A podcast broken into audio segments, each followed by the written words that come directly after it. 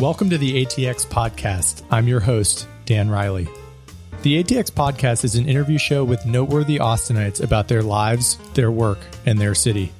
In this episode, I interview Alan Graham, founder and CEO of Community First Village. During our conversation, Alan talks about how more than 100 once chronically homeless individuals now live at Community First, the methods and principles of the village, and its plans for growth into the future.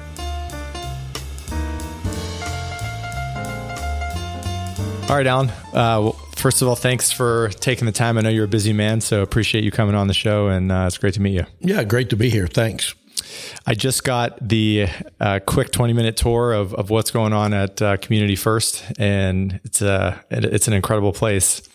I want to get into what is going on here more specifically and in detail. But before I do that, I am interested to kind of get your story about what brought you to make a place like this and learn about your the, your path that brought you to want to want to um, spend so much time and energy making something like what exists here. I, my understanding is that you were a developer uh, earlier in your life, and um, was was creating something like Community First always a long term goal of yours from the time you were a young man, or or not necessarily? Uh, very not necessarily. so, yeah, no, not at all on the uh, on the radar screen. So, uh, in fact, as uh, Mobile Loaves and Fishes was starting to get its legs with the food truck operation, yeah, um, I just f- became enamored with that side of the operation and felt called to basically leave my development business uh, behind me. Yeah, uh, and you know, I don't know why, but I thought that we could expand that uh, truck operation on a very significant national uh, basis. And we did expand nationally, but it wasn't all that significant. Mm-hmm. But my journey was really a spiritual journey. And I think that God had a plan to, you know, really in essence moved me back into the real estate development business because mm. in essence, that's what we do here. Mm. Was volunteerism something that was a part of you from your early teenage years? Was did you always have that sense of philanthropy and giving back, or or also not necessarily? Um, you know, uh, that's an interesting question. Uh, my, my, mother battled some mental health issues uh, tremendously and mm. was uh, institutionalized a lot over the course of my child my childhood and you know up until she uh, passed away. And so I think it was tremendously impacted, you know, kind of on a subliminal basis by yeah.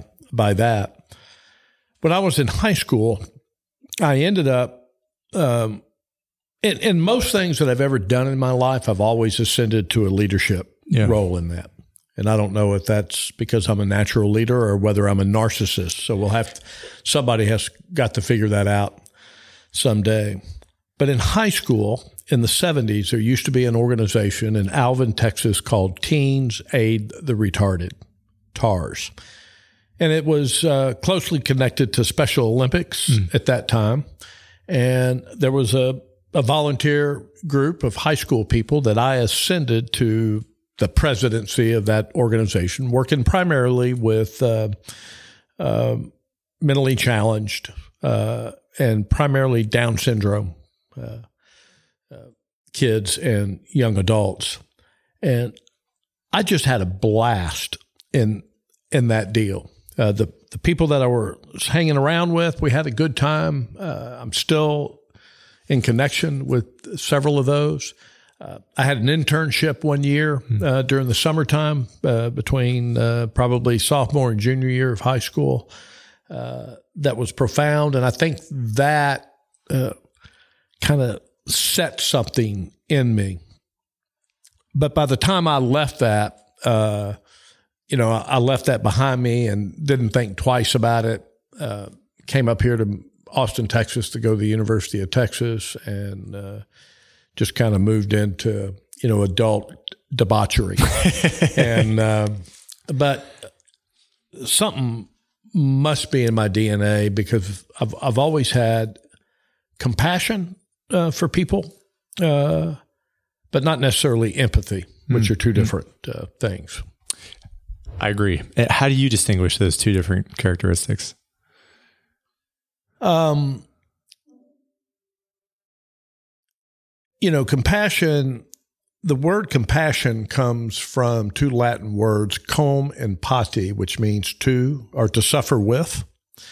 Uh, and in the modern day language, it's kind of a very liberal, oh, I feel sorry for you. Yeah. But the reality is, is um, you not only need to, you, you have to feel that, you have to feel that suffering of the of the human person. And so I think when I was working with uh, mentally challenged and Down syndrome, well, they're the happiest people on the planet, uh, honestly. So, uh, and I'm pretty doggone happy.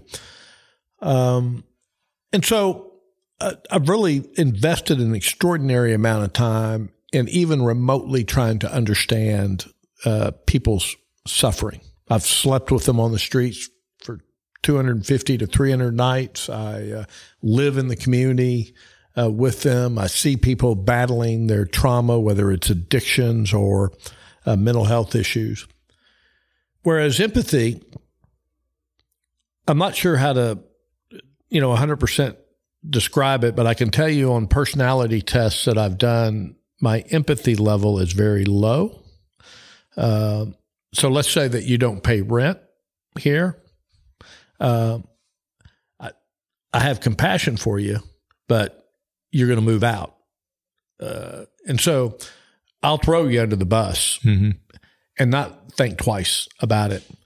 If you break the law, I will call the police. Yeah, I'm not. I'm not em- empathetic to those uh, types of issues, and I think it makes it a, really a pretty interesting combo because I'm fairly disciplined about those things. And when you, you know, the number one rule that I created here to live in this community, number one above all rules, is you must pay rent. There's no ifs, ands, or buts about it. And as a result, I just got a report last week at our board meeting. Uh, year to date through September, we collected seven hundred thousand dollars worth of rent, and and we've written off two thousand seven hundred bucks. It's nothing as a Yeah. result. So uh, I think the empathy, and sometimes people take empathy too too far. Well, they're hurting, and they, you know, and all this, and I I just don't I don't feel much of that. in the tour that we just uh, that I just went on, and, and in the research that um, I've done on the on the community, I would love to get from your words a description of. And we went through a, a number of. I think there were three primary rules. The first being the one you just articulated, which is you must pay rent. Paint the picture for someone who has never been to this facility or is just hearing about it. What at a high level this place is, and what in your mind makes it at least thus far a sustainable enterprise. Well, it's a 51 acre master plan community that will ultimately have about 550 homes. Uh, we're under construction on phase two, adding 310 homes right now. It's an RV park on steroids. Uh, it's designed specifically to lift the chronically homeless men and women of the streets of Austin, Texas, into a place that they can heal from the ravages of living on the streets and uh, discover uh, a home. Uh, and when I say chronically homeless, I'll tell you that our average age here is 55 years old. Average time on the streets is uh, 10 years. And the average age of death is just under 60 years old. So we're talking the most despised, outcast, lost, and forgotten men and women that you see standing on our uh, street corners and underneath our bridges. People that are smoking crack, heroin, alcoholics, prostitutes, convicted felons, uh, you name it. Those are the people that we we love the most. Now, in this community, eighty percent of the population or are formerly chronically homeless. Twenty percent of us have never been homeless uh, before in our lives and are called spiritually to live in community uh, with these men and women. And the th- those chronically homeless, uh, how do you find them? With the, the the background for most of them, is there a typical story that leads you to meet with them, and a process that in, in that begins whereby you're vetting them or learning about their story that leads to potential residents here? What what what is that typical narrative or story look like? It's a um, it's a relatively arduous process, several hoops uh, to jump through. Um, our, the barriers are low to get in, but we want to know everything there is to know about you because we can't help you if we don't know. Yeah. And so um, the first uh, hoop that one must jump through is meeting the definition of a chronically homeless person. And that for us is a, and this is built and modified a little bit of, off of the HUD uh, definition, which is an unaccompanied male or female, so no children, hmm. with a disabling condition. And for us, that can be uh, physical, mental, or addiction. Having lived on the streets of Austin for at least one year, are episodically homeless, adding up to a year over a three year period of time. So in Austin and every major city, there's a homeless management information system. It's a requirement of the government. Uh, and in that system in Austin, Texas, are tens of thousands of records of people over the past decade or so have had touch points into the homeless service deal, whether it's hospitals, clinics, shelters, criminal justice, whatever. So I'm able to go in and look up Alan Graham as an example and uh, and see, and if my name doesn't show up, uh, then there's other ways to discern that, but it's uh, you know far more complicated. Then within that system, there's a uh, there's an assessment tool called a coordinated assessment that asks a series of questions in an effort to ascertain your vulnerability. Uh, and they rank you on a 1 to a 17 in that system 17 being extremely vulnerable and you could die on the streets or something cataclysmic could happen to you on the streets down to a 1 which we kind of euphemistically call the cream of the crop of the chronically homeless and um, and then they come out here. There's two prospective neighbor tours every month, so people uh, need to come out here and go, "Hey, I want to live here."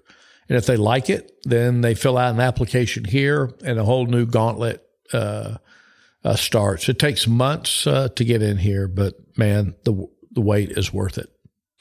It sounds like from the information I have I received on the tour that you're almost at capacity, but at present it's roughly in the high 80s of occupancy of available units. Is no, we're in the 90s. We're 90s. probably at 93 percent. Uh, okay, uh, right now occupancy. so it's uh, by the time you get to about 95 ish, uh, it you're full. That length of period, that length of time, the arduous process, the relatively arduous process you were mentioning, how long in total does that generally take before someone is packing up whatever belongings they actually own and have and, and, and actually move in here? It, it depends. There's not a precise uh, uh, number. It, uh, I would say on average is probably in the four to six months range. But if your name kind of comes up and we're ready to communicate with you, and then all of a sudden we call the phone number that you left us, but you know you're three or four numbers past that phone number, which is uh, it, which is the not the exception, is the rule. Mm-hmm. Uh, and we can't locate you. We you know we go and lift the next person up, and so uh, it really it really depends. So let's say I know someone or I am that individual who day one is moving into this village. Paint the picture of what that looks like for that individual as they're as they're becoming a part of this community. Well, it's a um, it's a it's a shock and awe and and a disbelieving situation. So if you go back to average age 55, average time on the streets 10 years, our friends come from phenomenally traumatic backgrounds. We believe that the single greatest cause to homelessness is a profound, catastrophic loss of family. Um, and so the trauma goes all the way back into childhood. And there's been extraordinary distrust with other humans in their lives that began with their own families and that extended into a broken system of services that are, you know, cobbled together with band aids, basically. Um, and so by the time they get here, they're extraordinarily distrustful. They're also culturally connected to the streets. Uh, and we have had people that have moved in and didn't sleep in a bed for three months. And so uh, that's the number one issue uh, here is trying to make that uh, transition as smooth and as comfortable as uh, possible. And by design, in addition to providing that permanent housing option for them as they move in, what what other components, what secret sauce, what what cultural elements are you and your team trying to create to ease that transition and, and make that that transition as successful as as possible? Well, our model is extraordinary relational as opposed to transactional. We think that we can solve homelessness with housing. We have a phrase that says housing will never solve homelessness, but community will. So it's all about building that family environment. Here in this community, there's no uh, there's no back doors, no backyards, uh, only front porches, uh, no fences, um, and so uh, we actually call this a 250 bedroom, 20 million dollar mansion, and uh, and so it, it's it's all about welcoming people uh, into this environment. I was with a friend on Saturday night, took him to the auto parts store to try to find a part, which didn't happen.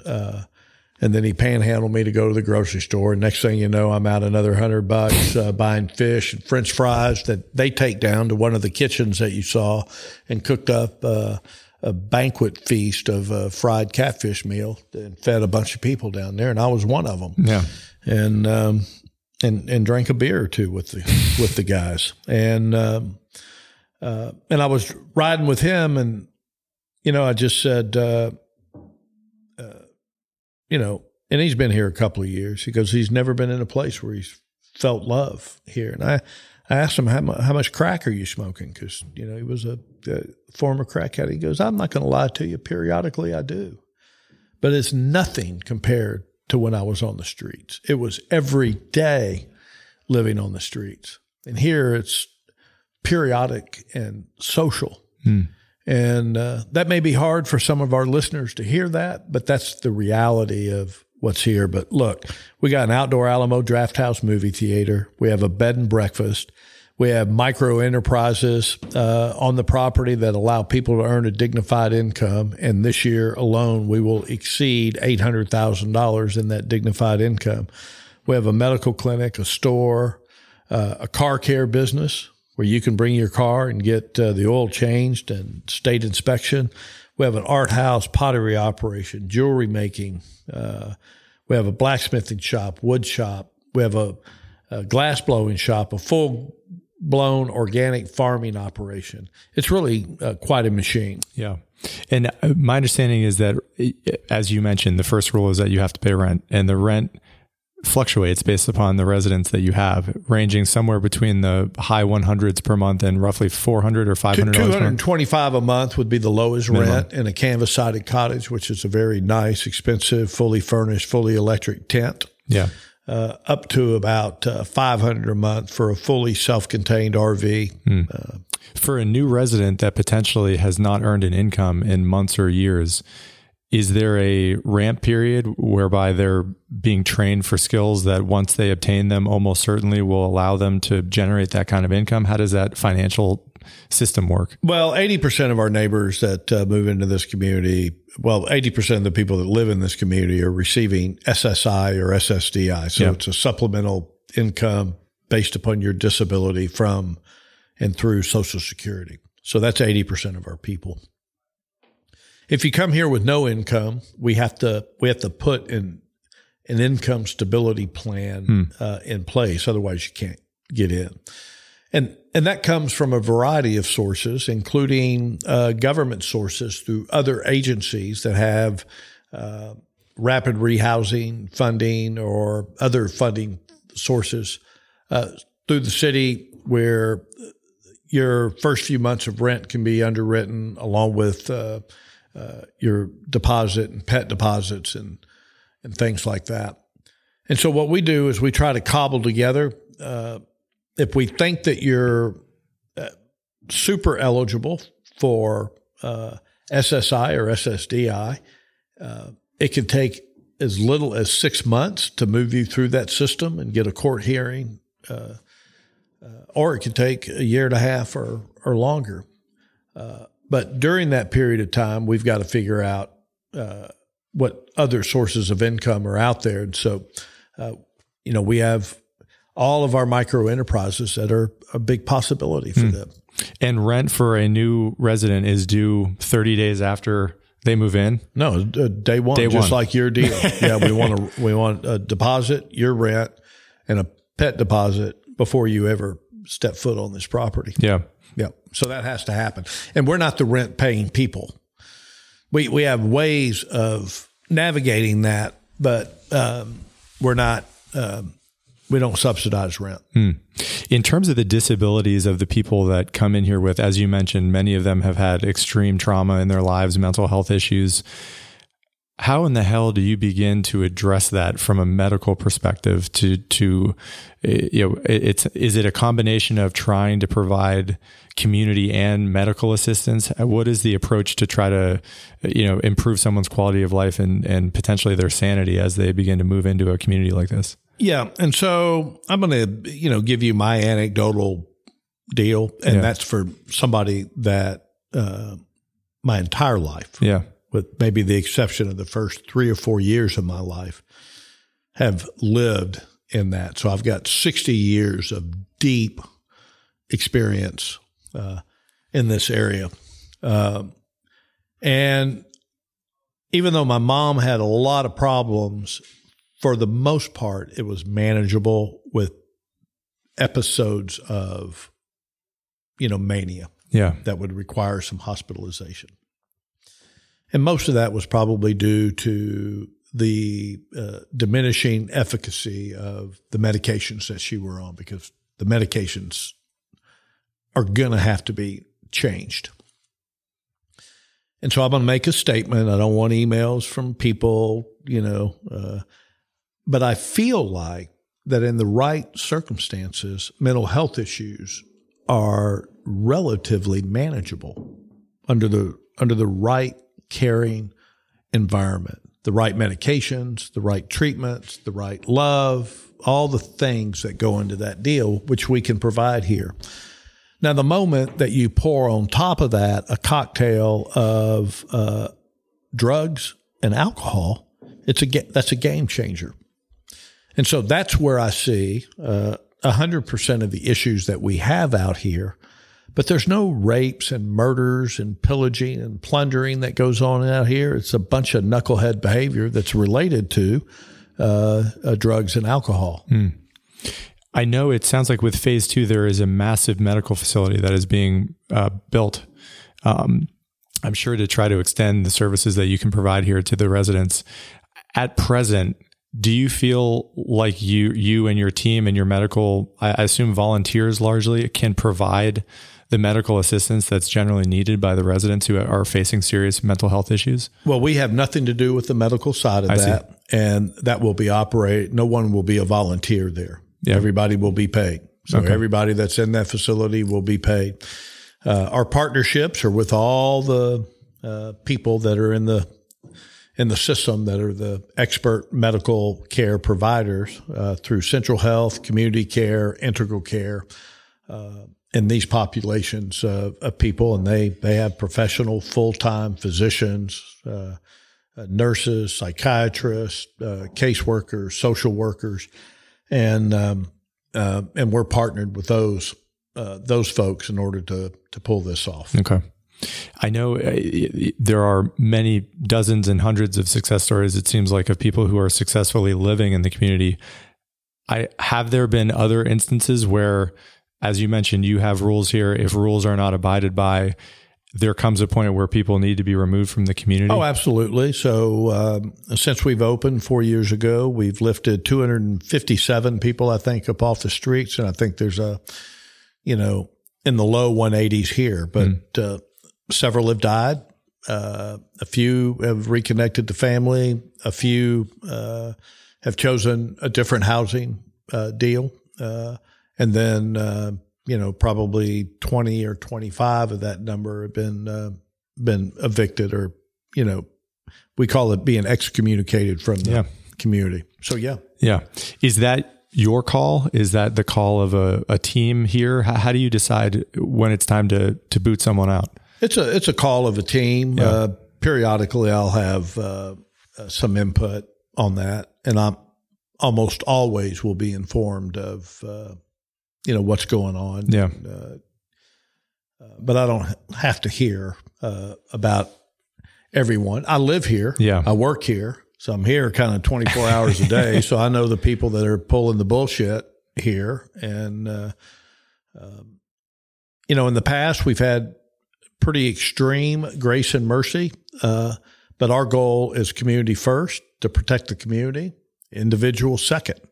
And so if the individual is creating, you know, a real negative uh, collateral presence uh, in the community, uh, we're going to do what we can to mitigate that. But if it gets to a point that we can't mitigate that, it, it's going to end and uh, you're going to have to go somewhere else. Yeah. Do you feel like now, given that there have been 25 people that have had to be removed from the community, that you you and your team are getting better at noticing the trends earlier uh, and maybe just even weeding them out entirely from the application process? No, learning uh, a, a, tremendous amount. Nobody's yeah. ever done this before, yeah. so there's no there's no book, and there never will be a book. it's uh, it's real time, real life. Uh, you know, almost battlefield level uh, experience, and um, you know you learn uh, from these things as time goes on. So we're a sponge here, and we we make no bones that uh, this is building a 747 while it's flying. Yeah. And speaking of the community, the community is is um, you know looking like it's going to be expanding massively over the the coming years. Talk about your goals. You know, if you if you had um, the ability to create the the best possible scenario for the community over the next three to four years, what would that look like from your perspective? Uh, well, we have phase two that's uh, nearing uh, completion. People will start moving in probably in February, March. Yeah. Uh, time frame will probably be fully scaled and uh, moving at the speed of, you know, light in terms of mobile loaves and fishes by summertime. Mm-hmm. Um, and then I'm uh, pursuing, you know, another large tract of land to do something that's pretty pretty significant. And so I've got to get in the pipeline. We launched back in uh, November of 2017 a uh, a 10 year, $60 million capital campaign yeah. uh, to do phase two, three, and a four. And uh, I've got to be getting uh, phase three in the uh, in the bank, so to speak. So that's that's what I'm working a lot on right now. How does that work? You know, you were a developer yourself to to generate that amount of revenue or income or donations to to get a, a sixty million dollar plan off the ground. Is that what takes up most of your time, and and how how exactly have you successfully implemented that in the past? Well, um, it, you know, all of the money that we've raised here, especially on the capital side of things, has all been uh, privately funded, and it's. Um, it's all about being laser focused uh, with a vision, mission, core values, and goals. That I mean, we're laser focused. We don't waver. We only work with the chronically homeless. This is how we do it. Yeah. Uh, we don't engage with all the other hoopla that goes on around in the city like we have going on right now. We just stay focused on what it is that we're doing. Uh, when you're passionate uh, the way that we are, and you're laser focused the way that we are, you you attract people that want to be around. Yeah. You and and so we've been fortunate enough to attract a lot of uh, a lot of interest. This podcast, as an example, will be who knows where that will lead. Somebody will listen to this and go, "I want to go out there and look at this thing," and. Uh, mm-hmm. Uh, you know, they might be a billionaire or, or, you know, a hundred millionaire and want to come out here and be able to really participate in a big, big way. So, yeah. the numbers, as I understand it, in Austin are something like there are roughly 2,100 chronically homeless people in Austin itself. This community is already housing something like approaching 10% of them. Um, with the expansion that's that's forthcoming, phase two, it how many beds are in addition to be added to this community? And at the end of that phase two, what what kind of percentage dent do you hope to make in the chronically homeless population of Austin? Well, the problem is you got to assume that no more people are yeah. uh, flowing into the to the deal, and that's uh, sadly not the case. And uh, and so uh, when you look at what's happening, you know, like it's a river, uh, you know, we're we're catching people way down the river from where the real problem exists. The real problem is the profound catastrophic loss of family and how do we rebuild the cultural nature of the family. And I'm not trying to describe what a family is, but I'm talking about a place where a kid can grow up and be uh, treasured and loved and nourished and nurtured uh, in a beautiful cellular uh, environment uh, so that they don't end up in the foster care system. They don't end up on uh, drugs and alcohol. Their parents aren't going to prison. And, mm. you know, there's just a lot of issues uh, like that. But um, I don't trust numbers uh, very much, yeah. Uh, except what's in my bank account. Um, I can trust that for the most part. Every now and then somebody tries to get into my bank account and I got to get a new card. But, um, the number suggests that there's about 21, 2200 people in Austin, and about half of those are unsheltered.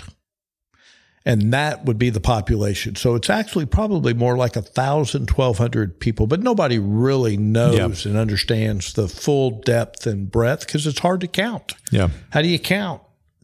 You know, people that are living in culverts and in urban camps. And uh, I've got a camp, you know, that got set up here. I just came from there, you know, on a piece of property next door uh, to us, brand new. Nobody's counting that. Yeah. So, hmm. Uh, for for people for admission here, is there any sort of criteria aside from the one you already articulated of being chronically homeless?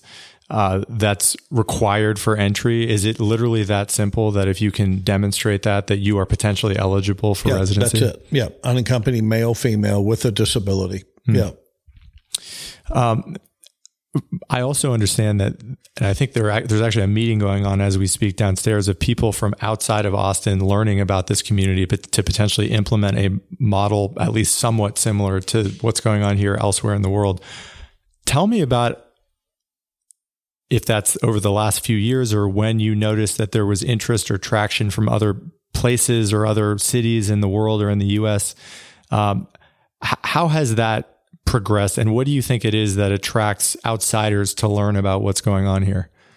We've actually had a lot of interest over a lot of years. Even when this was just a mustard seed of an idea, uh, we had an article, God, probably in 06, 07, mm-hmm. maybe 08 at the latest, uh, in the New York Times of all places. They sent a writer down here. Hmm. I think a lot of it's due to my promoting mentality. I'm a promoter. I call myself the PT Barnum for the homeless, and um, and so um, if you look at all of the media attention that we have garnered uh, over the years, I think there's just a crescendo that's happening right now, and um, and I think there is a growing frustration uh, that uh, you know our government can't deal with this problem, and and frankly, we don't think the government should be dealing with the problem other than in a subsidiary way uh, to you and I. So I think there's a lot of hope in, in, the country by a lot of people, and this has kind of become uh, the hope du jour. Yeah, and um, we believe that we've created a new movement. Time will tell uh, whether we have, uh, you know, or not. Hmm. So I'm not going to stand here and proclaim that we have. We don't even use the word solution. We just think that we have a powerful, powerful piece of the of the puzzle. Mm-hmm. Uh, to making a difference in all of our cities. And I think people are coming in. So they, we have a quarterly three day symposium. Today's number one. Uh, we, we, even have a guy from Australia in there that, uh, flew down from uh, Tasmania. Amazing. Yep.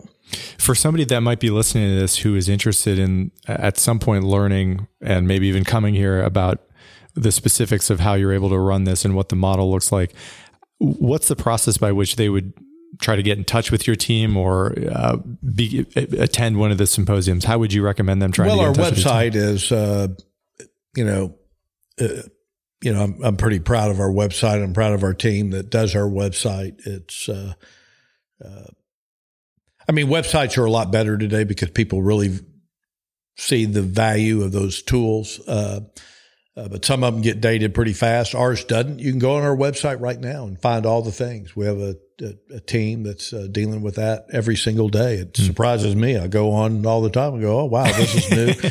you know, and um, uh, so the symposiums are there. We're sold out through February.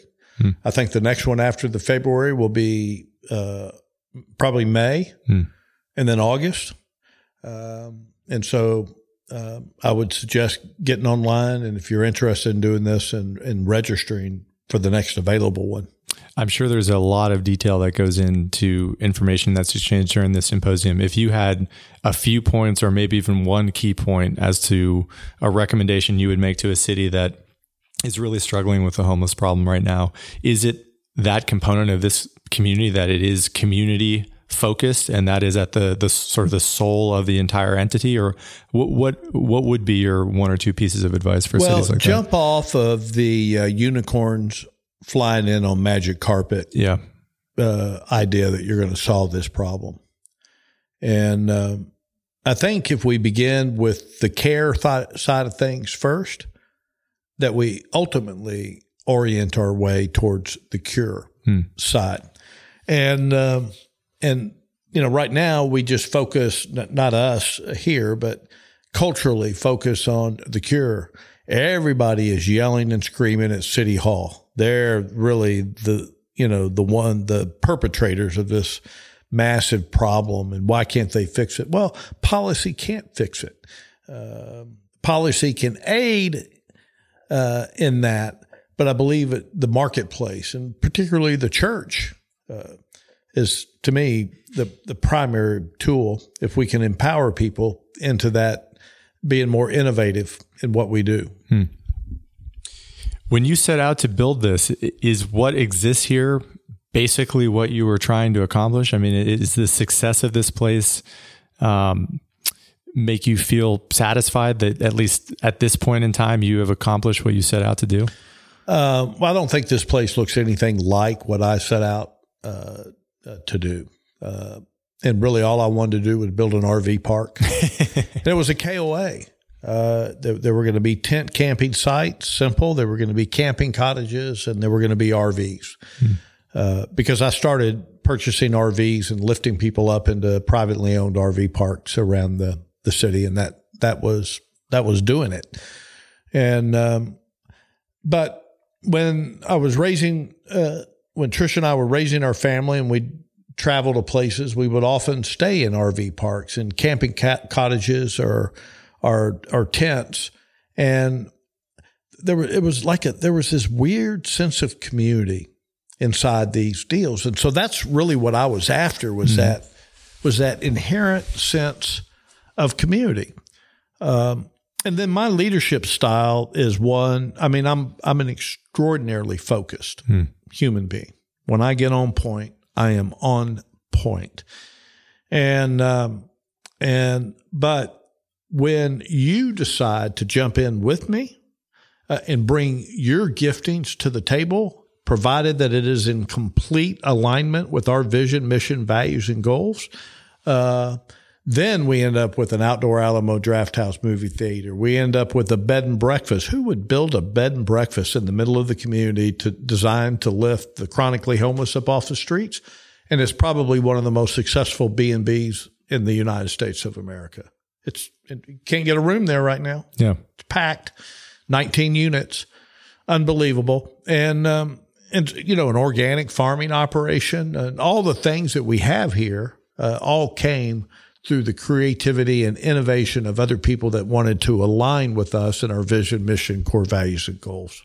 And just to clarify that that piece there about the B and B, there are RVs and tiny houses, as I understand it, that are open to the public for rentals to Teepees, come and be a part. Yurts, micro houses, uh, tiny houses, and RVs. Yeah, all surrounding a 500 seat uh, uh, amphitheater uh, with a 44 foot, 44 foot outdoor movie theater. Yeah for people who live here, this podcast is is focused on Austin itself and and and what is happening in this town. Who hear this and are interested in assisting or using some of their creativity to to help the village. Um, what do you need? What what would be what would be the most uh, useful addition from the community of, of Austin to this place?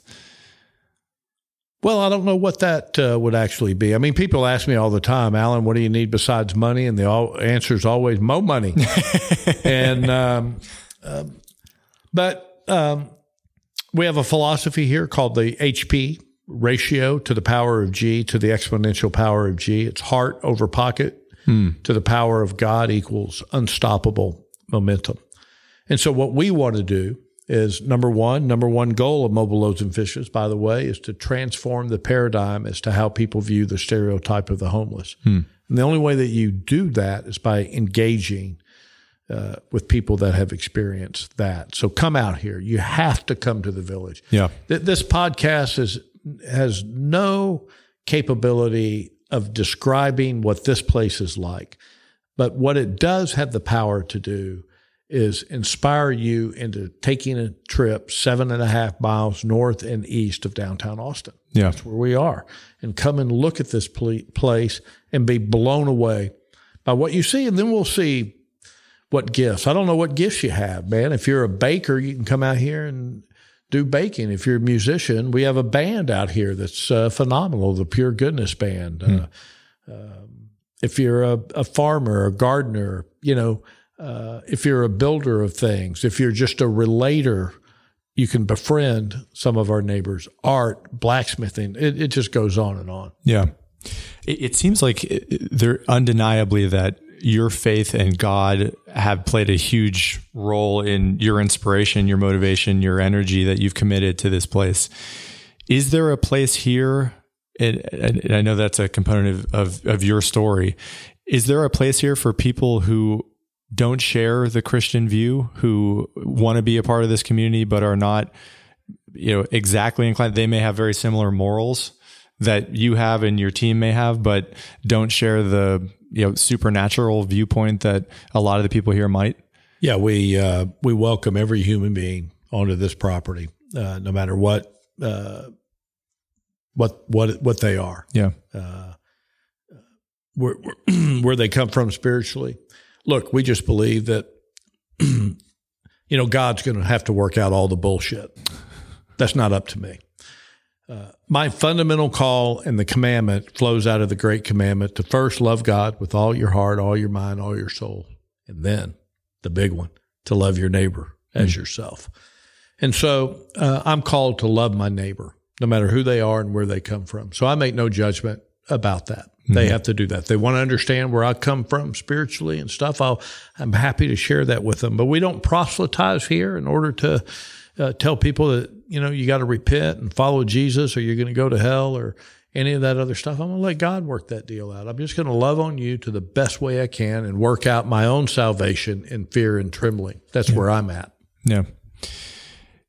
You know, the for where you are now at this point in your life and the the story that you've painted in terms of uh, coming from your background with with your mom and working with um, um, individuals with mental health issues when you were I guess a teen or earlier in your life to now um, is there any doubt in your mind that this this is your life's work that this this is um, it continues to be the kind of meaningful job that I'm sure at certain days are uh, tiresome and difficult to do.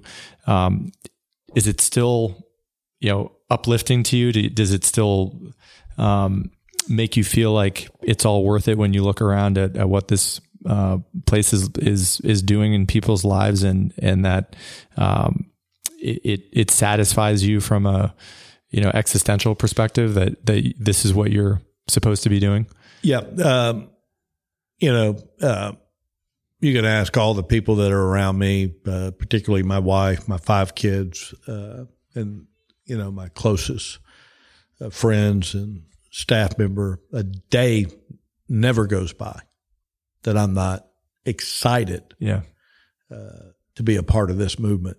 Uh, I'm charged every single day. I feel like I'm perhaps maybe one of the most optimistic people on the face of the planet. It would be rare that I would have uh, any kind of a bummer day.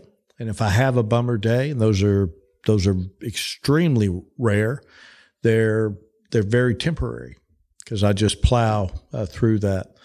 Uh, there is no question uh, that this is my purpose in life. This is what I was called to. Uh, this will be what I'm doing until I can no longer uh, do it Yeah. and what role I will be in at that uh, point in time because I'm I'm building up a, an organization that will uh, will completely last beyond my deal. So Yeah. Last question I want to ask you um, before you wrap up. Um, I'm sure you've done dozens or if not hundreds of interviews about this place um, in, in your time here. What is either something that you feel like the public does not understand about what is going on here, or what is a question that you wish a journalist, an interviewer would have asked you during one of those conversations but hasn't, so that you could set the record straight or answer it directly? Um, you know, I don't know if there's, you know, I've probably been asked and answered almost every question uh, on the planet. I get virtually no curveballs. I've only had one curveball thrown at me in my life. It came from a little kindergartner, a little girl. Um, I went and did a talk at a elementary school and um, and showed the video. And the kids are watching the video. They're sitting on the ground, and I'm in the video. And then the they turn around. They're just they're in complete awe that the guy that's on TV is in the room with them at that moment. And then the video's done. I give a little kindergarten level talk and this, I go, I ask if there's any questions. This little girl raises her hands and she goes, Mr. Graham, what was it like serving the homeless on horseback? And I, do I look that old to you? You little snotty kid. No, I didn't do that, but, uh, we landed the guy on the moon. what are you talking about on horseback? But it was just cute. Yeah. Caught me. Yeah. I loved it. I've shared it a million times. Uh, but here's the deal I'm going to tell you that in the history of the world, in the history of man uh, occupying this earth, never, ever, ever in all of history did a little 12 year old boy or girl lay in bed at night in that twilight zone between being awake and going to sleep, looking out their window at the starry, starry nights, dreaming about what they were going to be when they grew up. Never, ever, ever did they dream about being homeless, Mm. smoking crack, smoking meth, shooting heroin, being a drug addict, prostituting, you know, sleeping under a bridge. Yeah. No one has ever made that choice. And that oftentimes resignation is desi- is disguised as choice. As a proud human, we often tell people we've chosen this because it it it may it puts us in control. Yeah. And uh, and then on our end of the deal, those of us that have never experienced it and those that excoriate that, we use that excuse. They've chosen that in order that we don't have to get involved in that deal. But I'm going to tell you that in the 21 years of being in the bowels of this city and working with so many uh, chronically homeless men and women, I've never met one that chose that lifestyle. Yeah. So that's what I want people to know. Fair enough. I really appreciate your time. I know you are incredibly busy. So thank you for sitting down and coming on and telling your story. Now, this is awesome. Appreciate the opportunity. Thank you for listening to the ATX podcast. For more information, follow the show on social media. Its handle is the ATX podcast and on the show's website, theatxpodcast.com.